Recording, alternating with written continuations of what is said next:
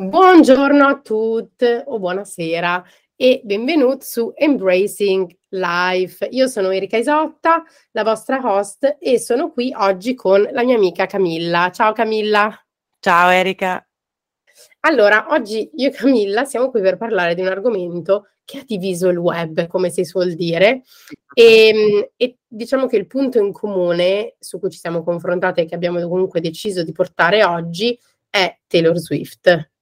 Ta ta ta ta.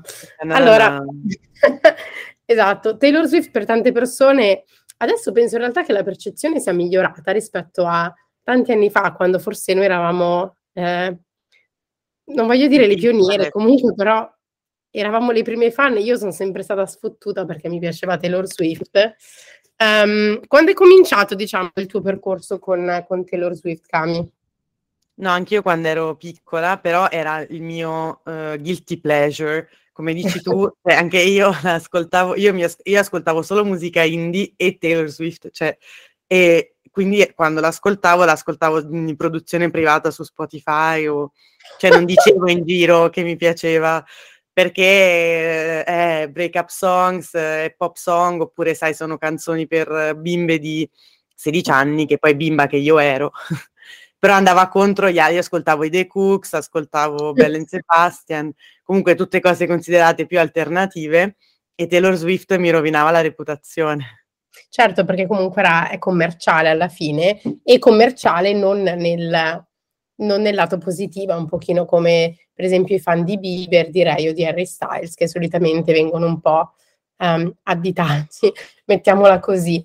E no, per me è stato, uh, ti, ti, riesco a dire anche l'anno, perché era l'estate del 2008, quindi sono passati 14 anni, e, ed ero in vacanza um, al mare e un mio amico mi aveva prestato il suo iPod e c'era l'iPod addirittura e c'era su questa canzone Love Story di questa Taylor Swift e da lì poi allora niente, è cominciata la mia, la mia slow la session. love story.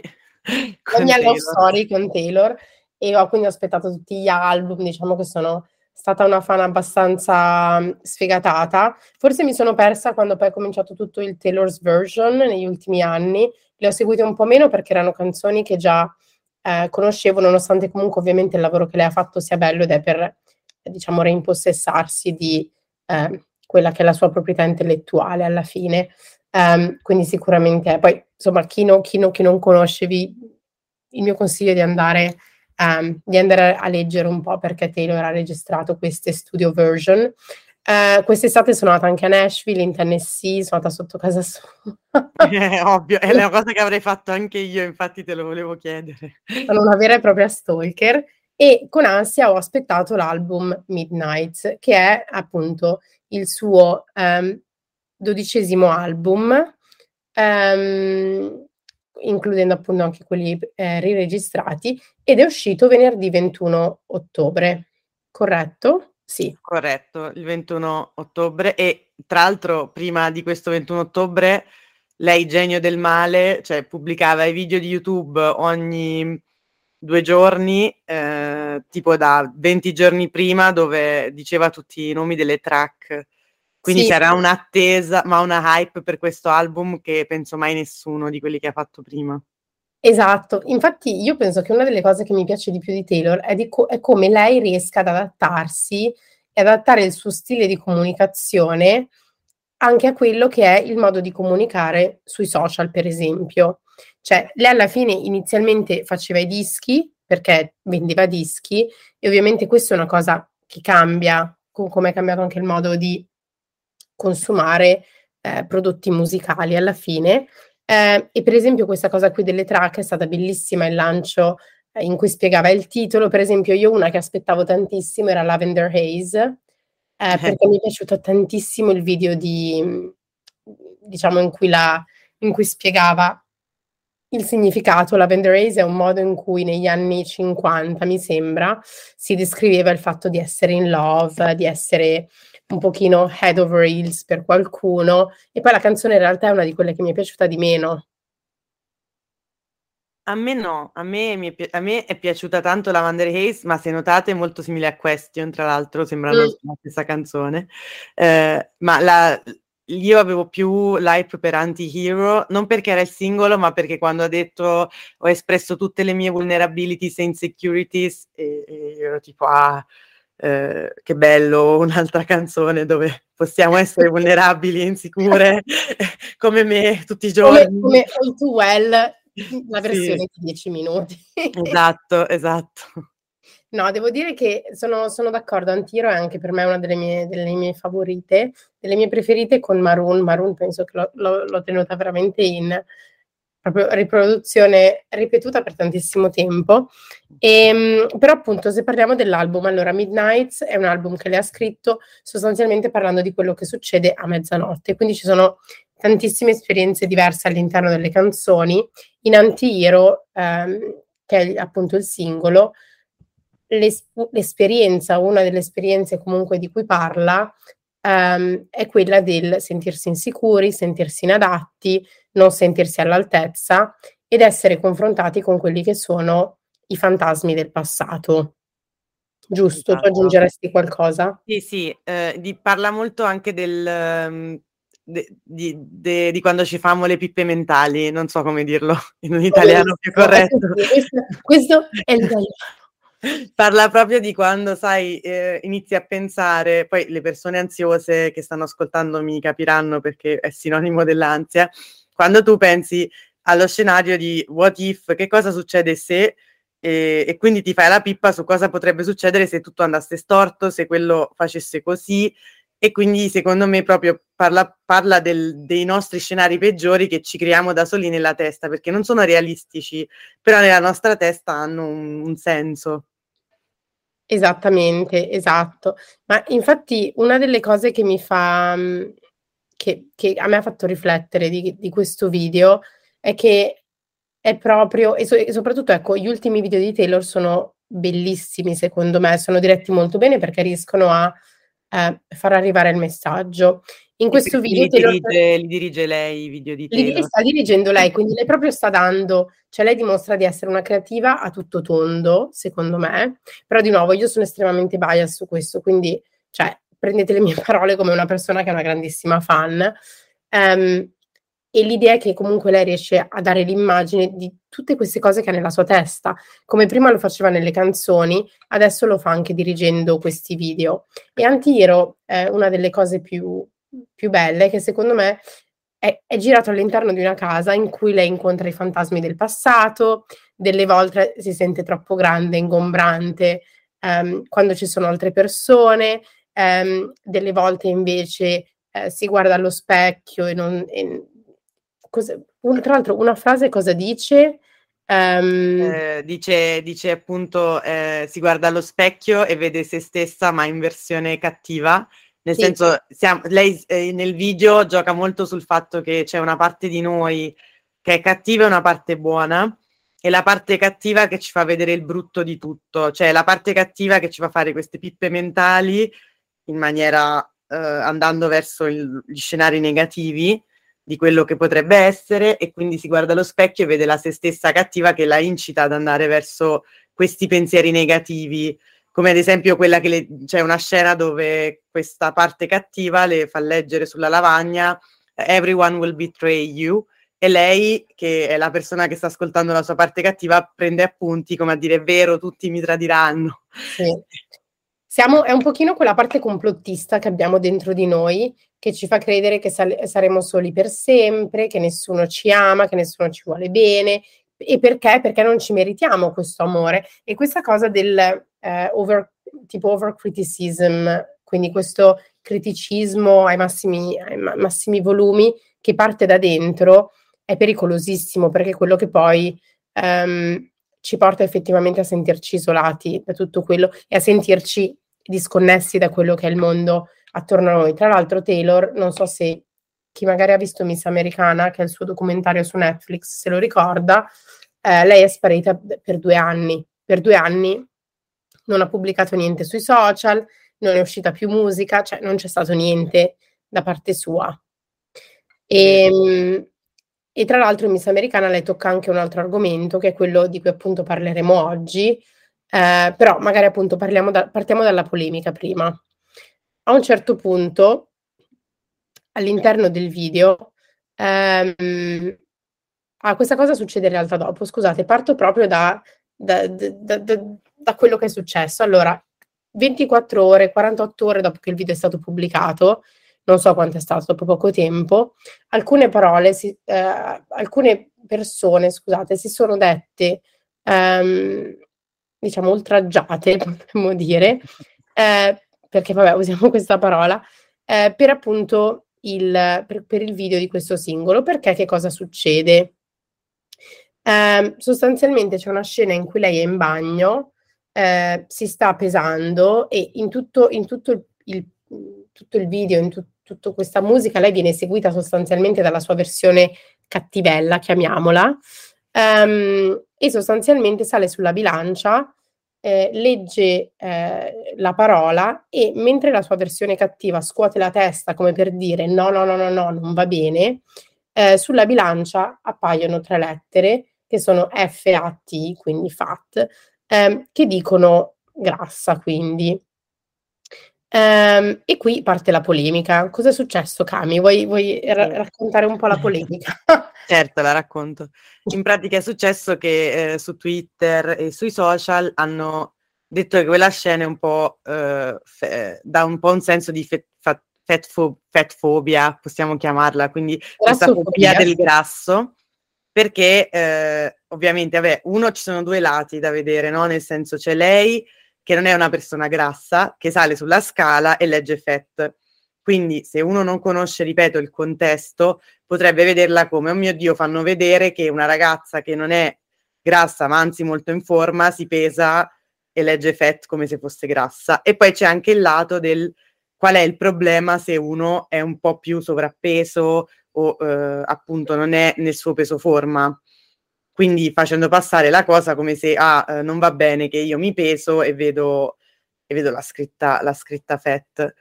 E quindi c'è stato tutto un... No, no, non è stata una shitstorm, ma eh, è un po' quello che succede con la cancel culture. No? Hanno chiesto di sì. mh, togliere questo pezzo dal video e lei ha tolto questo pezzo poi, l'ha, l'ha, l'ha tolto questo pezzo dal video e non, e non si vede più. E tra l'altro lei l'ha fatto silenziosamente. Io vorrei dire questo, che lei comunque avrebbe potuto comunque difendere le proprie scelte artistiche, ehm, invece è stata messa in silenzio. Questo per me è un po' uno dei problemi, perché alla fine, ehm, appunto, chi ha guardato il documentario Miss Americana sa che Taylor ha eh, sofferto di disturbi del comportamento alimentare.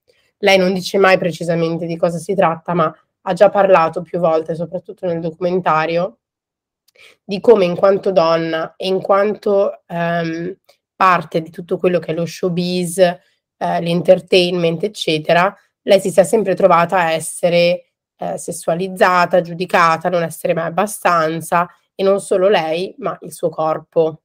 Quindi lei di questa cosa ne ha parlato eh, spesso. Sì, Quindi... e ha detto anche in più canzoni, anche nell'ultimo album dice che comunque lei non mangiava, cioè non si sa che patologia aveva, però di base lei non mangiava, diceva sì. agli amici che mangiava, però e diceva mi, mi, mi esercito tanto, però poi era molto magra e anche nel documentario fa vedere proprio le immagini di lei, non sì. dico anoressica, però molto cioè insomma che si vedeva che non era sana, nel senso si vedeva che non era un corpo sano e, e fa vedere quello che poi ha fatto. Però non, non so, sappiamo se è anoressia, bulimia. Esatto, e lei praticamente comunque io ricordo che in Miss Americana aveva proprio parlato di come il fatto di essere sotto sc- eh, scrutinio costante dei media eh, l'aveva portata proprio ad avere una relazione malsana col suo corpo e lei diceva qualcosa tipo non riesco a vedere delle foto di me eh, tutti i giorni, quindi parlava dell'esperienza sì. con i paparazzi, che tra l'altro è una cosa che io ho visto recentemente anche eh, guardando il, il, il, documentario, il reality show delle Kardashian, scusate non voglio mettere, dove sostanzialmente Chloe, eh, che è la sorella Kardashian più piccola, ha perso tantissimo peso perché comunque è diventata molto fit, potremmo definirla, però diciamo che il suo corpo è cambiato. E lei comunque dice, però per anni ogni foto che usciva ven- vengo sempre giudicata, quindi lei adesso ha tipo eh, dei momenti di ansia ogni volta che deve fare un red carpet o che così. Quindi è una cosa che non è solo Taylor a dirlo, ma cioè, sono tante persone eh, certo. eh, nella stessa industria che sperimentano questo. No, no, ma poi aggiungo che tra l'altro dopo il documentario ho fatto un po' attenzione, ho rivisto delle interviste vecchie di Taylor nel periodo eh, 1989, quindi Shake It Off, eh, eccetera, quando sì. uscì l'album, dove lei ehm, parla, spe- cioè anche nell'intervista di Vogue dove le chiedevano ehm, ah, qual è il tuo, do, il tuo cibo preferito e lei sottolinea if calories would not exist, quindi se non ci fossero eh, le calorie, eh, questo. Eh, eh, da, tanta, la si vedeva già dalle interviste che appunto era molto attenta alle calorie, al peso uh, e, e, quando fa vedere appunto anche adesso se ci sono quando escono delle foto delle persone famose eh, se hanno un po' di, pan, di pancetta però non è pancetta è normale il, il, fisico le persone scrivono subito ma sei incinta? È il primo mese di gravidanza?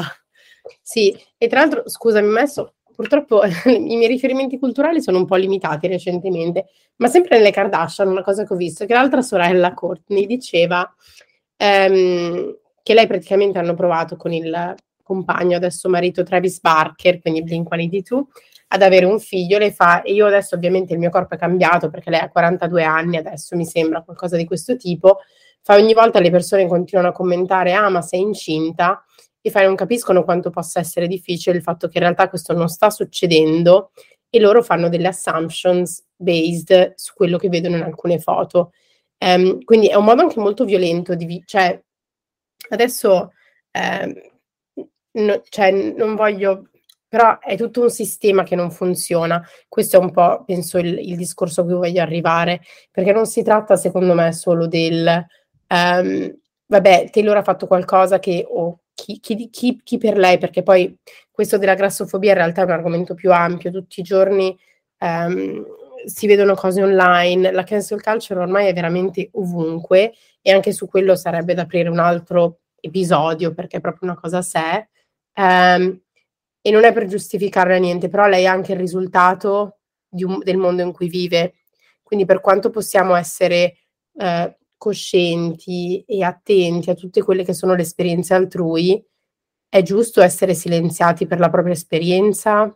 Punto di domanda. Eh beh, poi è giusto silenziarti perché dobbiamo dare questa immagine del politically correct quando alla fine io, per quanto io sono una persona molto sensibile ai temi politici e di femminismo, però se negli anni 90 nei film si facevano battute sessiste su qualcuno, per esempio, io preferisco che queste cose rimanghino perché dobbiamo imparare dal passato.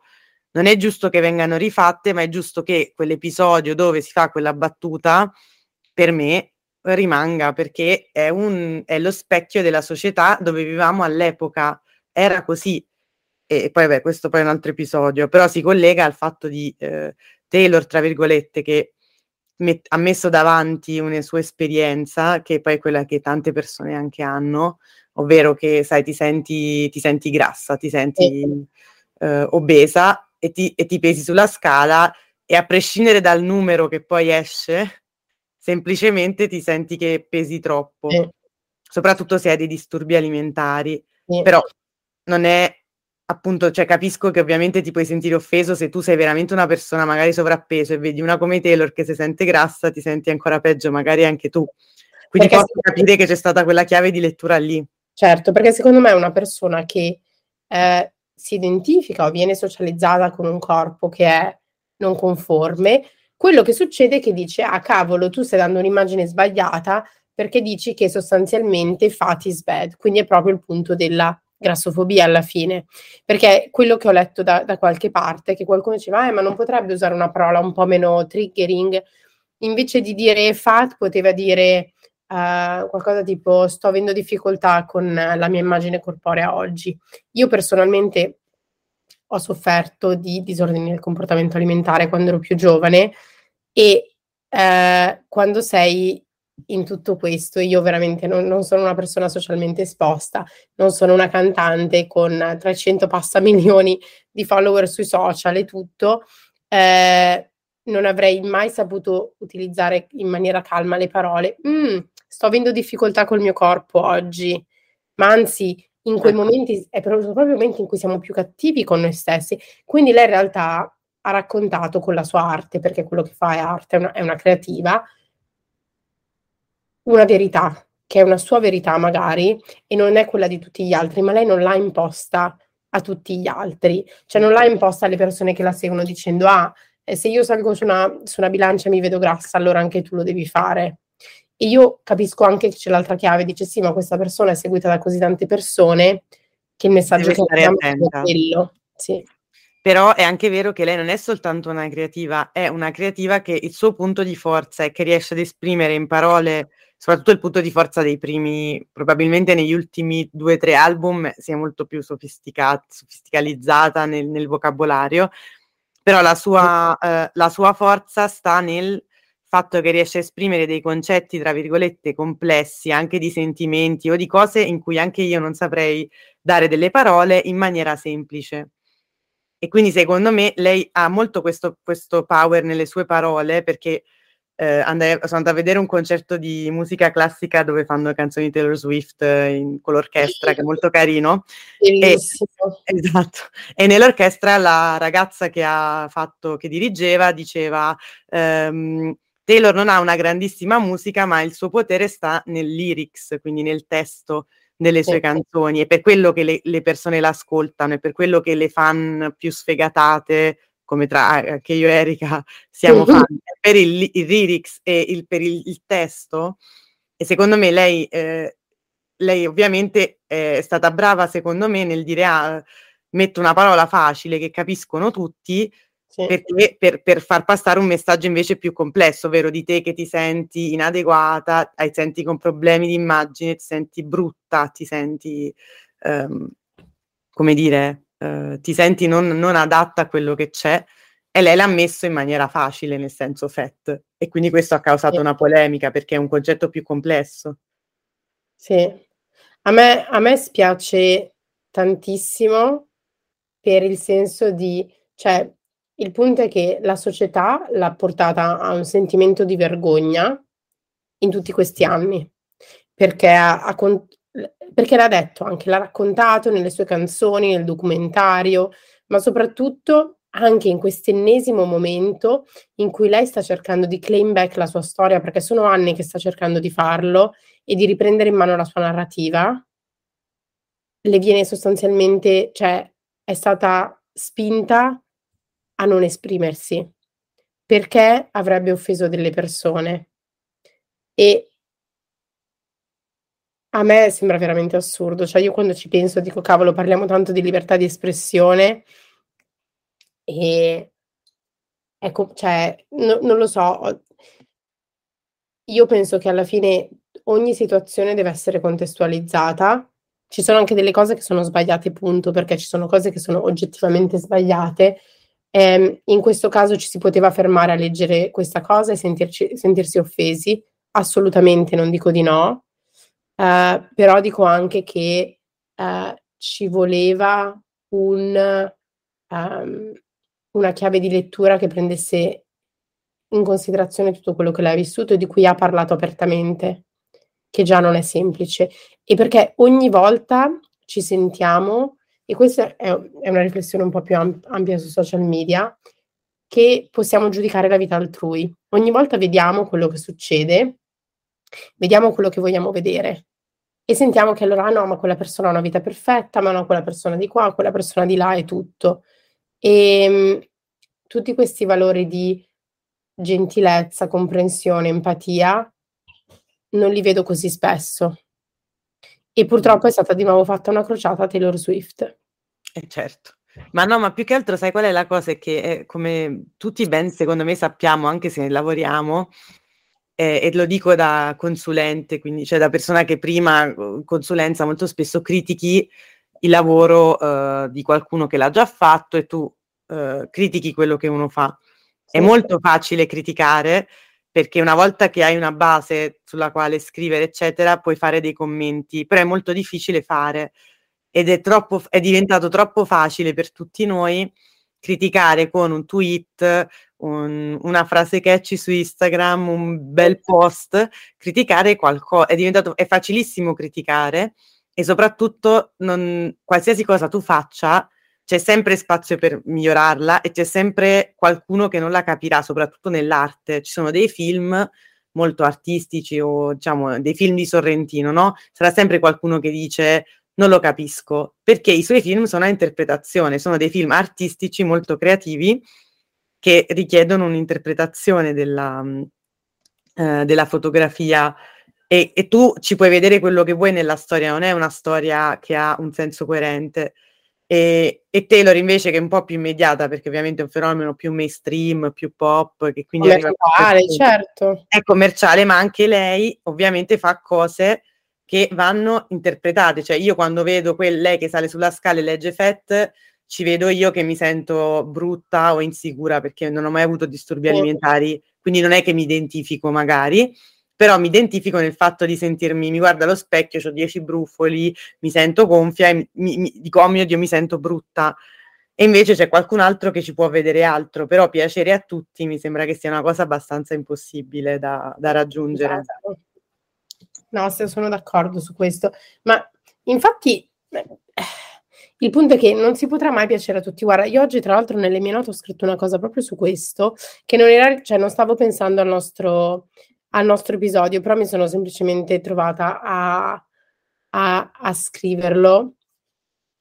Ed è non ci sono delle volte in cui mi sento male perché non riesco a essere perfetta e non so se ho la risposta giusta a tutte le cose, eh, però sto cercando di essere più empatetica, più gentile con me stessa, eh, perché onestamente purtroppo cioè, non possiamo fare tutto bene sempre e è irreale avere questo tipo di aspettative da una cantante, da una figura pubblica, ma anche da un'amica, da una madre, da una sorella, da un fratello, da un cugino, cioè non è una vita realistica e soprattutto è, sono queste, è questo tipo di aspettative che portano poi a quelli che sono ehm, i problemi di salute mentale di cui ho parlato comunque spesso in questo podcast. Certo, ma dobbiamo essere secondo me più uh, felici, no felici, più uh, ok, tra virgolette, con il non essere piaciuti da altri. Cioè ci sarà sempre qualcuno che non ci capisce, qualcuno che vedrà del cattivo in cose che noi non intendavamo uh, come cattiverie. Ci sarà sempre qualcuno che non capirà i nostri messaggi e a maggior ragione se fai delle cose artistiche o creative dove tu vuoi dare un messaggio, però poi quello che lo spettatore prende è up to him. E per quello c'è la genialità della musica poi commerciale sta nel riuscire a fare invece capire con messaggi semplici anche a chi non è magari ehm, a tutti, quindi dal, dal bambino al, allo spettatore un po' più acculturato, potremmo dire più eh, educato, far passare lo stesso messaggio, ma anche nella musica pop ovviamente ci sono le interpretazioni, cioè anche in un messaggio semplice le persone possono vederci 30 significati diversi. Assolutamente, assolutamente. E quindi proprio per questo secondo me, insomma, io, cioè a, a me di nuovo, poi questo è un pochino il mio pensiero conclusivo, me spiace che lei sia stata messa in silenzio, perché in realtà idealmente nel 2022-2023 quasi dovremmo vivere in un mondo in cui, almeno in teoria, le persone possono esprimersi. Sì, ma anche io sono d'accordo. Più che altro per me la cosa che mi ha dato fastidio è che eh, l'arte è arte, cioè se io vedo un quadro io vedo un quadro di... Eh, sono andata a Parigi, ho scoperto un, un, famosissimo pittore che si chiama Mitchell, apparentemente, che ha questa mostra con Monet. Questo Mitchell fa, non dico Pollock, però tante strisce mm. sul, sul quadro in bianco, insomma è arte molto astratta e ognuno ci vede quello che vuole. Eh, qualcuno ci può vedere la fame del mondo, qualcuno ci può vedere solo delle strisce, diciamo, perché costa miliardi. Cioè, ognuno lo percepisce poi come vuole. Eh. E, e, quindi è giusto che sia così, non, è, non, non, non credo sia giusto dire, ah, lei in questo messaggio voleva dire che ehm, era FET, dovrebbe togliere perché sta passando questo messaggio di fettofobia, quando lei stava solo parlando della sua esperienza, sì. che a cui poi ovviamente chiunque abbia sofferto di disturbi alimentari, secondo me, o chiunque abbia mh, eh, avuto dei problemi di insicurezza può rivedersi.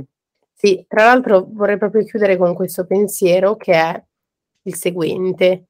Um, se ci sono, per esempio, uh, se ci fosse un artista, mettiamo un pittore o una pittrice, che descrive questo stesso tipo di esperienza, se, se il suo video fosse stato il quadro di un pittore o di una pittrice un po' alternativa sconosciuta, avremmo alzato la voce così tanto? Questa è la mia domanda perché io non penso che questa cosa sarebbe successa e mh, penso che tutto il casino che c'è stato sia stato anche perché lei è Taylor Swift. Penso sia l'80% della ragione. È l'80% della ragione. Certo, perché lei è ovvio che se... La crociata diventa illegittima. Certo, però è anche vero che è ovvio che se la pettice sconosciuta fa un quadro l'impatto è molto meno perché non sei seguito da certo. miliardi di persone. Sì. Quindi c'è da dire anche che è vero, però è anche vero che è ovvio che se sei sotto questa, questo scrutinio pubblico devi purtroppo farti 100 conti in più rispetto a una persona che è un po' più libera di creare quello che vuole. Sì. Sì. No, è vero, sono d'accordo. Boh, Cami è stato un, è stato un bellissimo, un bellissimo episodio. Io adesso quello che, di- che direi che, proprio perché è un episodio un pochino un Taylor Swift special, mm-hmm. dovremmo fare altri, eh, dovresti lasciare le tue tre canzoni preferite o tre canzoni che stai ascoltando adesso di Taylor un po' in repeat. Solo tre canzoni. Panico. Solo tre? Non lo so se ce la posso fare. ok, allora, um, le mie tre canzoni preferite in assoluto All Too Well 10 Minutes Version, che ormai è diventata Anche per me. number one. Anche per me. eh, numero due, magari lascio una chicca dell'ultimo album, secondo me, eh, che è eh, Should Have, Could Have, Would Have, che ah, è anche nelle bonus track. Sì, che magari è una che non, non, ha così hype, però la metto così, andate a cercare, è molto molto bella. E, e poi eh, la terza, eh, che anche lì magari una un po' meno conosciuta, eh, Cornelia Street, ma acoustic version live in Paris. Madonna.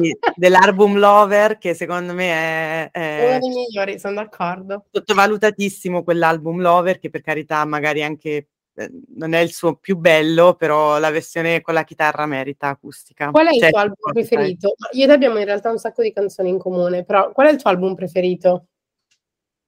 Eh, allora, il mio album preferito per canzoni che mi piacciono dentro, uh, Folklore, però è il mio album preferito di attitudine cioè quindi di, eh, di era preferita Reputation perché oh, no. miglior, miglior comeback cioè, cioè, secondo me quando ha fatto Reputation ha detto ho avuto rispetto perché ho, ho, visto che non se ne fregava niente di fare le hit di fare le è vero, canzoni che piacciono ma era semplicemente detto faccio cose che mi piacciono a me poi se mi piacciono bene se non mi piacciono sì. sti cazzi sì, è vero, è vero, è vero. La folklore anche per me, devo dire che Midnight ha tante cose che mi piacciono perché ci sono un pochino tutte le sue, eh, le sue i suoi step, cioè tutte le, le, varie eras, come le chiama lei, all'interno e quindi ci sono tante cose che mi piacciono di tanti altri album. Red sicuramente è un altro dei miei preferiti. Um, Taylor's Version, All Too Well come canzone, uh, My Tears Ricochet e l'ultimo album è Maroon che mi è piaciuta tantissimo e la sto ascoltando sempre. Brava, e... My, Tears, My Tears Ricochet meritavi, cioè, è depressa, cioè tipo è una canzone che vi butta giù, ma secondo me proprio è, è vero, è My Tears Ricochet brava che l'hai detta. E Antiro molto bella, quindi andate a vedere questo video se non l'avete ancora visto e mh, potete seguire sicuramente la polemica anche su tantissimi altri podcast, YouTube video, eccetera.